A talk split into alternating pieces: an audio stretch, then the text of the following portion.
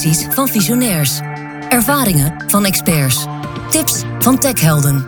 Dit is TNO Insights. Wij praten met TNO-experts over hun vak en de maatschappelijke vraagstukken waar zij aan werken. Hoe maken zij werken gezonder? Versnellen zij de energietransitie?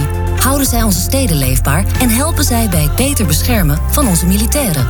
Luister naar jouw vakgenoten. Dit is TNO Insights. Welkom bij TNO Insights. Ik ben Glenn van den Burg. Steeds meer cybersecurity werk wordt geautomatiseerd. Zowel aan de aanvallende als de verdedigende kant. Veelal gebeurt dat automatiseren voor bekende aanvallen en dreigingen. Hoe ga je cyberverdediging automatiseren voor onbekende dreigingen?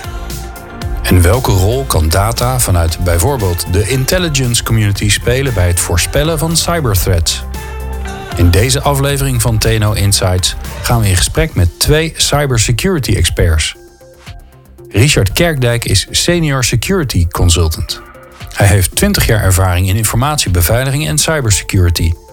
Als consultant heeft hij een adviserende rol in de Europese telecomsector en voor Nederlandse financiële instellingen. Daarnaast is hij parttime werkzaam voor het Nationaal Cyber Security Centrum.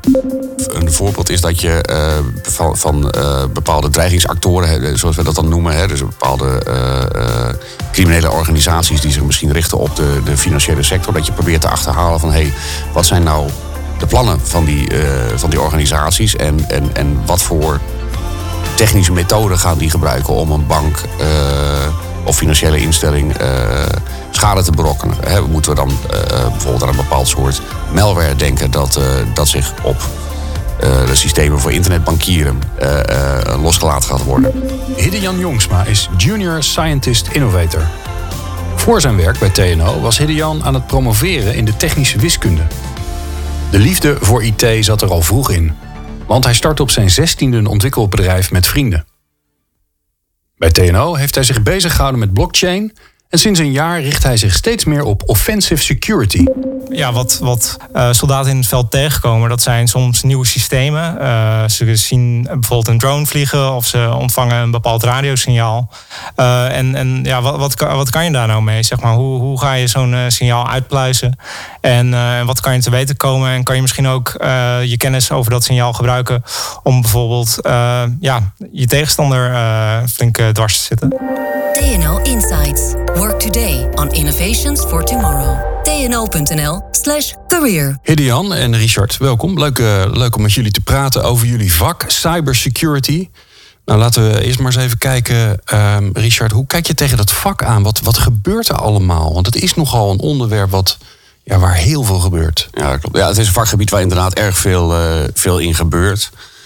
Als je kijkt in de hoek waar Hidde-Jan en ik werkzaam zijn, dan zie je dat cyberaanvallen, waarover je ook veel leest in de media, dat die al maar geavanceerder worden. En naarmate wij als maatschappij al maar afhankelijker worden van ICT, neemt de impact van dat soort aanvallen ook al maar toe. Maatschappelijk, bedrijfseconomisch. En hoe vaak gebeurt het nou? Hè? Want soms komt het in de media, maar dat is natuurlijk het topje van de ijsberg, kan ik me voorstellen. Ja, heel goed. De berichtgeving in de media is dagelijks. En laat ik zeggen, ICT-intensieve organisaties die hebben dagelijks met cyberaanvallen of pogingen daartoe te maken. Ja, dus bijna iedereen. Banken. Ja, banken, energiebedrijven, telecombedrijven, waterbedrijven. Ja, wat zijn de favorieten onder de aanvallende hackers? Nee, niet per se. Je ziet dat er verschillende typen hackers, zogezegd, zijn. Elk met verschillende doelstellingen ook. Hè. Je hebt ze die op activistische gronden cyberaanvallen plegen. Je hebt ze ook met echt bedrijfseconomische doelen. Criminelen die gewoon geld proberen te maken. Informatiediefstal, zelfs door overheden.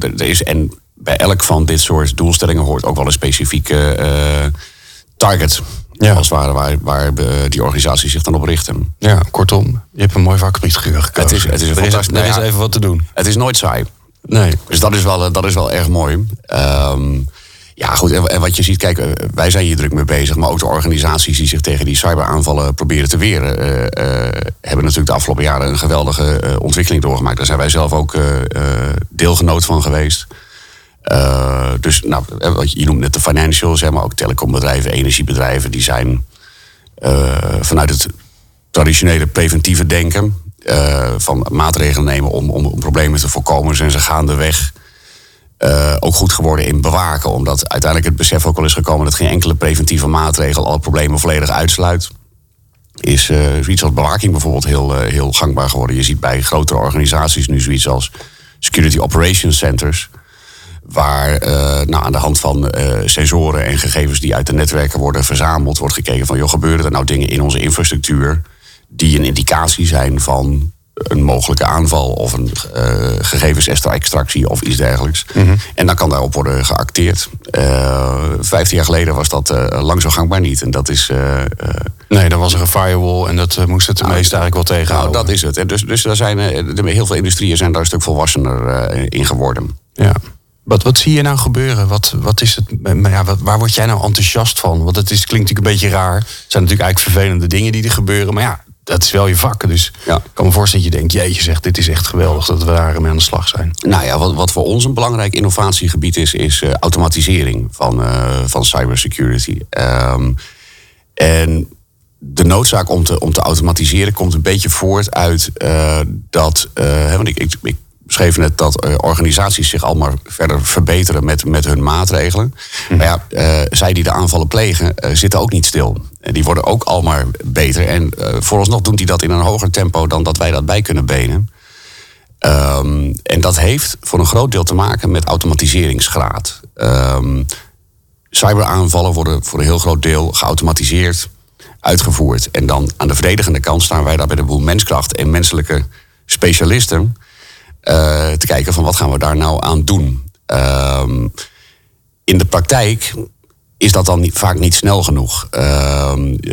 Op het moment dat je een waarneming doet op een van je ICT-systemen, dat daar wellicht iets verdachts gaande is, ja, dan kom je ergens midden in een grotere aanvalsschema van een aanvaller. Zie jij ergens iets, maar daar is iets aan vooraf gegaan. Er komt ook iets achteraan en je moet proberen het grotere... En dan moet je dat eerst gaan analyseren helemaal. Dat is het. Je moet het grotere plaatje zien te snappen. En een menselijk analist komt er wel een eind mee. Maar die is daar wel even mee bezig. Want die moet heel veel informatie zien te verzamelen. Die moet ook een goed begrip hebben van hoe zit mijn ICT-infrastructuur eigenlijk in elkaar. En dat kan ook vaak heel groot en complex zijn. Dit terwijl die aanvallers gewoon geautomatiseerde tools gebruiken. Hè. En... Het klinkt ik krijg een soort hele kinderlijke reactie. Ik denk, dat is het gewoon niet eerlijk eigenlijk. Nou, in zekere zin is dat... Nou ja, je ziet in elk geval daar hele vervelende effecten van. Hè. Aanvallers, op het moment dat een aanval gelanceerd wordt, dan is de wat wij dan de time to compromise noemen. Hè. Dat de aanval daadwerkelijk plaatsvindt. Ja, dan heb je het over seconden tot minuten. Als het echt gaat om een geavanceerde aanval, dan kan het zomaar weken tot maanden duren voordat wij hem opmerken. En dat gat is echt heel erg groot.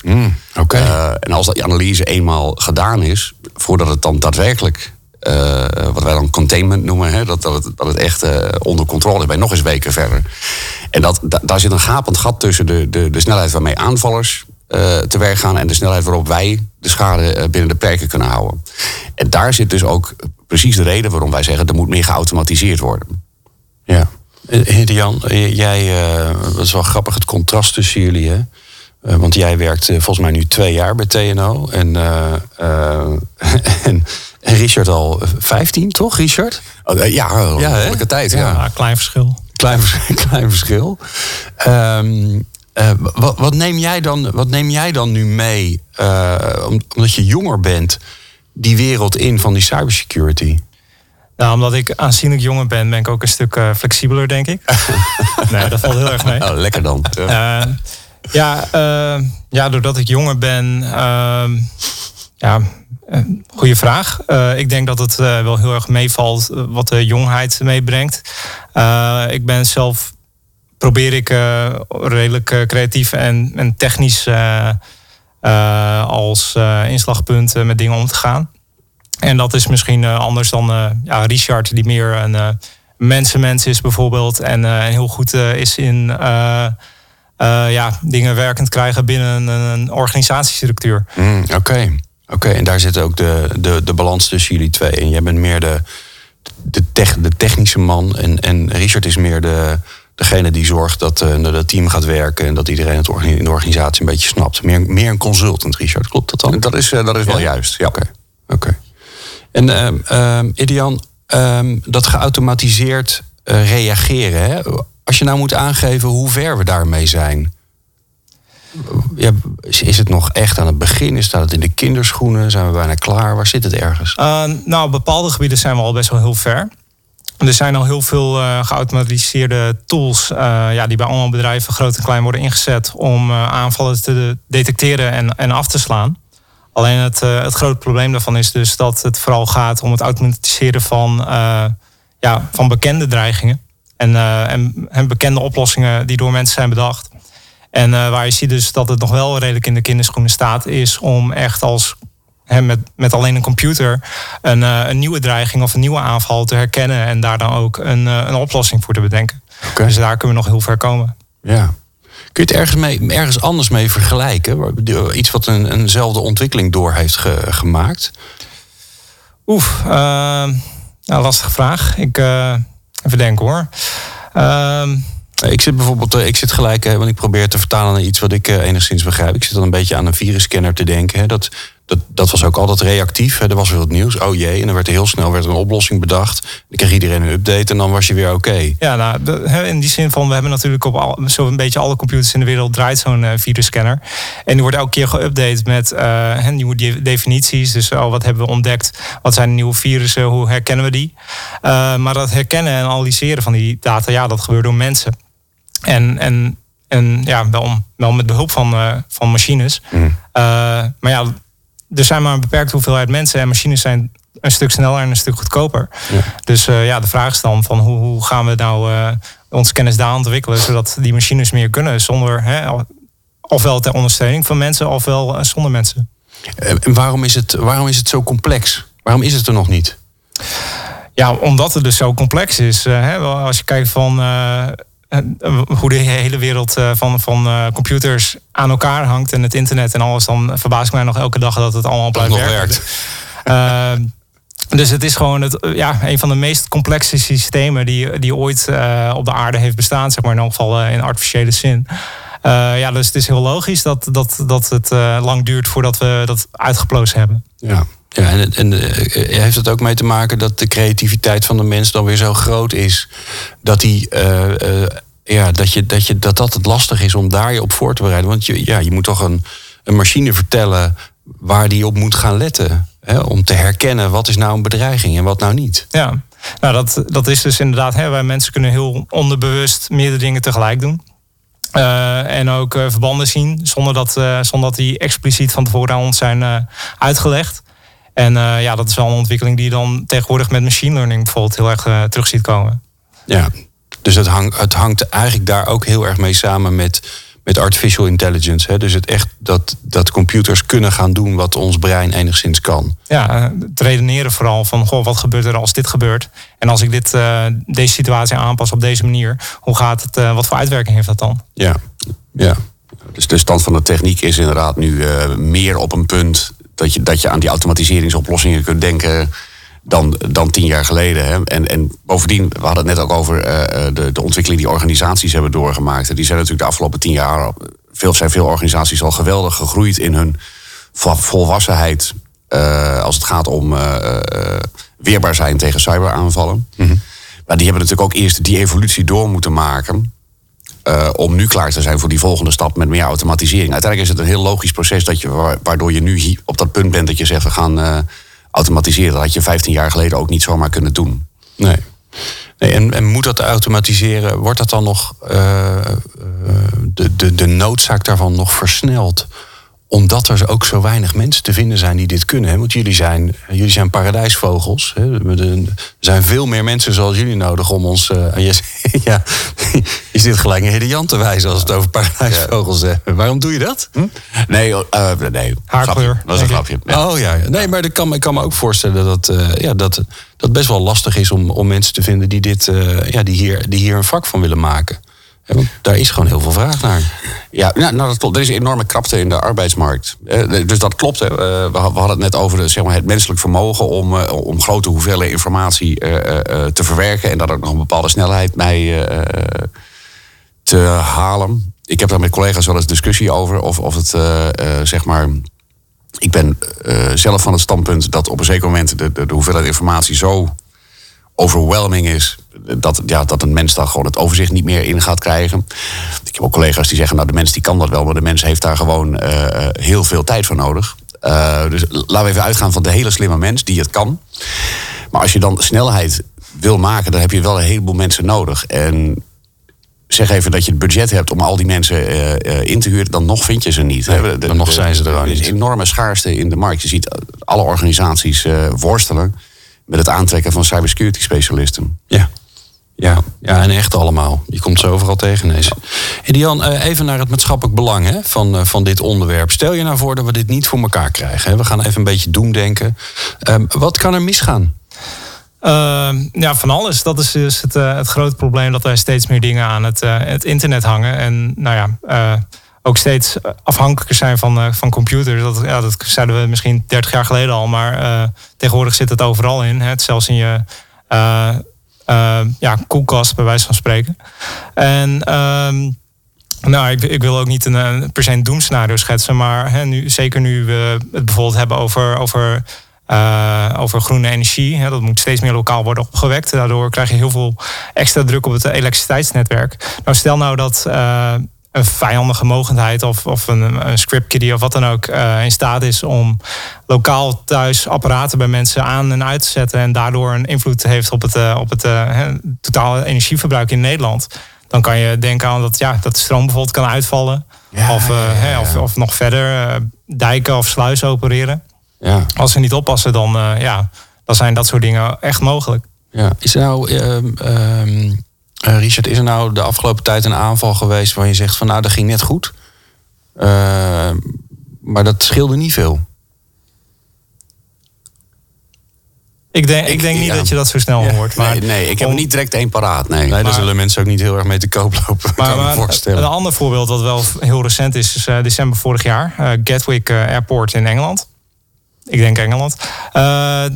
Daar was in één keer een drone. Uit het niets. En die heeft daar 2 dagen lang zo'n beetje 1000 vluchten aan de grond gehouden. En dat is niet per se een cyberaanval op een vliegveld. Maar dat is wel een aanval met behulp van elektronische middelen. Ja. Wat uiteindelijk ook met behulp van elektronische tegenmiddelen is opgelost. Ja, want hoe hebben ze dat opgelost? Niet helemaal duidelijk. Ik heb het nog even goed zitten googlen. Maar er schijnt een of ander apparaat te zijn gebruikt. Er zijn ook foto's van iets wat op een hele grote camera lijkt met een dikke antenne eruit. En blijkbaar heeft de Air Force daar iets mee gedaan en die drone uit de lucht. Een jammer of zo die het... waarschijnlijk een jammer. Dus zorgen dat er geen contact meer was met afstandsbedieningen. Ja, en dan valt hij gewoon naar beneden natuurlijk. Tenminste, afhankelijk van hoe die geprogrammeerd is. Ja, of hij blijft hangen totdat de batterij leeg is. Ja, mannen, waar ik zo heel benieuwd naar ben, is wat jullie dan bij TNO daaraan doen. Dus wat voor projecten doen jullie om hier een bijdrage aan te leveren? Dat hoor je zo. Join the innovators of tomorrow today. tno.nl/career. Hidde-Jan Jongsma en Richard Kerkdijk zitten hier bij mij voor de microfoon. Hidde-Jan, ik ben heel erg benieuwd. Jij werkt bij TNO, dat doe je nu bijna 2 jaar, dus je bent nog redelijk vers. Waar werk je nou aan? Wat voor project of projecten zit jij in? Nou, dat is heel verschillend. En als je me het vorig jaar had gevraagd, dan waren het hele andere projecten. Maar op dit moment werk ik voornamelijk aan offensieve cybersecurity, zoals wij dat noemen. En dat gaat dus over het vinden van kwetsbaarheden in bijvoorbeeld software of programma's of hardware. Offensieve cybersecurity. Dus eigenlijk doe jij wat de tegenstander ook waarschijnlijk gaat doen. Ja dus je hoopt van ofwel dat je fouten vindt voordat de tegenstander ze kan uitnutten. Of dat jij misschien zelf een fout bij een tegenstander kan inzetten. Oké. En kun je vertellen waar je dat doet? Als in fysieke locatie? Voor wie? Voor wie doe je dat? Wij zijn als TNO werkzaam voor de Defensie heel veel. Voornamelijk binnen onze afdeling, cybersecurity. Maar bijvoorbeeld ook bij andere afdelingen als electronic defense. Waar we dan ook heel erg mee samenwerken. Oké. Mag je daar wat over vertellen? Of is dat allemaal... natuurlijk is veel werk wel geheim of vertrouwelijk. Ja. Maar ik kan wel zeggen wat wij ongeveer doen. Wij zijn bezig in een samenwerking met Electronic Defense om te kijken van voor de defensie. En wat soldaten in het veld tegenkomen, dat zijn soms nieuwe systemen. Ze zien bijvoorbeeld een drone vliegen of ze ontvangen een bepaald radiosignaal. Wat kan je daar nou mee? Zeg maar, hoe ga je zo'n signaal uitpluizen? En wat kan je te weten komen? En kan je misschien ook je kennis over dat signaal gebruiken om bijvoorbeeld je tegenstander flink dwars te zitten? Oké. Ja, dat klinkt als electronic offense. Dus je bent in het veld. En blijkbaar hebben onze militairen ook apparatuur bij zich om te kijken van wat zit er hier, wat vliegt er allemaal door de lucht aan signalen. En wat kunnen we ermee? Om dan eigenlijk weer in te breken op de systemen van de tegenstander. Ja, of je eigen systeem te beschermen. We hebben natuurlijk, er bestaan al dingen als jammers waar we drones mee uit de lucht kunnen halen. Maar dat levert een enorm groot risico op. Want als jij een jammer inzet, dan ben je eigenlijk gewoon keihard aan het verkondigen waar jij vandaan komt of waar je bent. Mm. Dat is natuurlijk niet heel fijn voor de militair. Dus als jij meer weet over een signaal en over een systeem, dan kan jij ofwel effectiever jammen, of je kan wel aan softkill doen, wat ze bij Defensie wil zeggen. Dus dat jij op een manier zo'n drone de lucht uithaalt zonder dat hij per se kapot gaat. Oké, want dan kan je daar ook nog wat mee als je hem uit de lucht gaat. Jeetje, spannend. Hoe ziet dat werk eruit? Zit je in je eentje ergens in een donker hok achter 13 computers? Of werk je met een team? Maar waar doe je je werk? Gewoon achter mijn laptop. En hoe donker het is hangt af van hoe ver ik de lamel openzet. We werken in een klein team. Ik denk een man of 6 in totaal. Voornamelijk jonge technische jongens op dit moment. En dan verdelen we gewoon... Je kan op heel veel manieren naar zo'n probleem kijken natuurlijk. Het is een zeer ingewikkeld probleem. Mm-hmm. En een deel is voor onze afdeling, een deel voor een andere afdeling. En voor het deel dat voor ons is, dat deel je aan zich weer op in subproblemen die je dan verdeelt over elkaar. En hoe werkt dat? Want je met een man of 6. En hoe doe je dat dan met elkaar? Is er een baas die zegt, jij doet dit, jij doet dat? Of verdelen je het met elkaar? We hebben een soort van doelstelling voor wat we dit jaar proberen te bereiken. En er is niemand die tegen je zegt van... je gaat vandaag dit doen en morgen dit. Je wordt gewoon zelf vrijgelaten om te bedenken van... dit is mijn planning. Op die dagen ga ik me bezig in deze vorm. Dus als wij bijvoorbeeld 1 dag in de week met z'n allen in een donker hok willen zitten... dan kan dat. En als andere mensen dat niet willen, dan is daar ook prima ruimte voor. Wat goed. Klinkt fijn. Ja, het is veel vrijheid. Ja, heel flexibel. Ja, mm-hmm. Cool. Waarom is het leuk om bij TNO te werken? Want jij kan eigenlijk overal werken, als je dat zou willen. Overal. Maar ja, bijna overal. Ja, het is inderdaad... Wat ik voornamelijk heel leuk vind bij TNO is die vrijheid, inderdaad. Maar ook het maatschappelijk belang wat je dient. Hè. Je bent toch voor Nederland bezig, is het idee. Ofwel voor een Nederlandse bedrijf, ofwel voor Nederland als land. Dus dat jij bezig kan om zulke dingen te ontwikkelen voor Defensie... of dingen veiliger te maken voor ingezetenen van Nederland. Dat is al een bonus. Ja, klinkt goed. Heb je leuke collega's? Richard is Richard is leuk. Ja, dat is wel fijn. Hij zit tegenover je. Precies. Ik kan heel goed opschieten met de collega's. Hè. TNO'ers zijn alle leeftijden, alle vormen en maten. Dus heel interessant. Veel goede gesprekken tijdens lunch. Alright. Richard, waar werk je aan? Het werkgebied waar ik de laatste jaren een beetje in gespecialiseerd heb, is dat heet Cyber Threat Intelligence. Dat gaat om het werken met dreigingsinformatie. We hadden het eerder in het gesprek over dat organisaties langzaamaan zijn gegroeid vanuit het traditionele preventiedenken naar bewaken. Zodat als iets toch langs de preventie glipt, dat je het er al van opmerkt en dat je daar op kunt reageren, zodat de schade binnen de perken blijft. Dat is een hele goede stap geweest. Waar veel schade mee voorkomen is. Maar het is ook wel heel erg reactief. Mm. En cyber intelligence, de belofte daarvan in elk geval... is dat een volgende stap biedt... waarin je van reageren op dreigingen... meer naar anticiperen op dreigingen gaat. En dat is een werkgebied waar we nu een aantal jaren mee bezig zijn. En we hadden net ook over, wat is er nou leuk aan werken bij TNO? Uiteindelijk, dat wij nu werken aan dit werkgebied, dat is iets... Ja, wat ik met een aantal collega's hadden we op een gegeven moment gespot van... dit is een ontwikkeling, daar moeten we iets mee. En daar kregen we dan ook de ruimte voor om daar aan te werken. En nu zijn we een aantal jaren verder. We hebben inmiddels een zekere staat van dienst op het onderwerp opgebouwd. Dus je ziet dat je nou overal goed tussen zit... en met veel partners aan het onderwerp werkt. Maar dat is omdat wij helemaal in den beginnen... toen dit onderwerp nog niet zo hoog geagendeerd was... of nog helemaal niet... toch de ruimte kregen om eraan te werken... omdat wij erin geloofden. Dus dat is wel goed uitgepakt. En dat gaat niet altijd zo. Dus soms dan pak je ook een onderwerp... waarvan je dan later vaststelt... nou, dat was hem niet. Hè, maar deze pakte goed uit. En hoe ziet dat er dan uit? Dus jij werkt aan de Cyber Threat Analysis... Wat al natuurlijk een ramp is om dat überhaupt uit te spreken. Ja, dat klopt. De terminologie moet er nog eens over hebben. Ja. Maar daar werk je aan. Doe je dat in een team? Voor wie doe je dat dan ook? Ja. Want dat, ja, dat we doen dit met een team van mensen. We hebben inmiddels binnen onze afdelingen... denk ik zo'n 6 à 8 mensen die zich hier in meer of mindere mate mee bezighouden. En het gaat om het werken met dreigingsinformatie. Dus waar je het bij bewaking vaak hebt over... hoe herkennen wij een aanval op het moment dat die het plaatsvindt? Gaat het bij dreigingsinformatie over wat weten we over dreigingen? Hoe dreigingen zich manifesteren? Hoe aanvallers te werk gaan? Wat zijn nou de methoden? Geef daar eens een voorbeeld van. Wat is dan die informatie waar je dan eigenlijk op basis daarvan gaat... voorspellen wat er gaat gebeuren? Ja, nou, een voorbeeld is dat je van bepaalde dreigingsactoren, zoals we dat dan noemen, dus bepaalde criminele organisaties die zich misschien richten op de financiële sector, dat je probeert te achterhalen van wat zijn nou de plannen van die organisaties en wat voor technische methoden gaan die gebruiken om een bank of financiële instelling schade te berokkenen. Moeten we dan bijvoorbeeld aan een bepaald soort malware denken... dat zich op de systemen voor internetbankieren losgelaten gaat worden? Mm-hmm. Even als voorbeeld. Hè.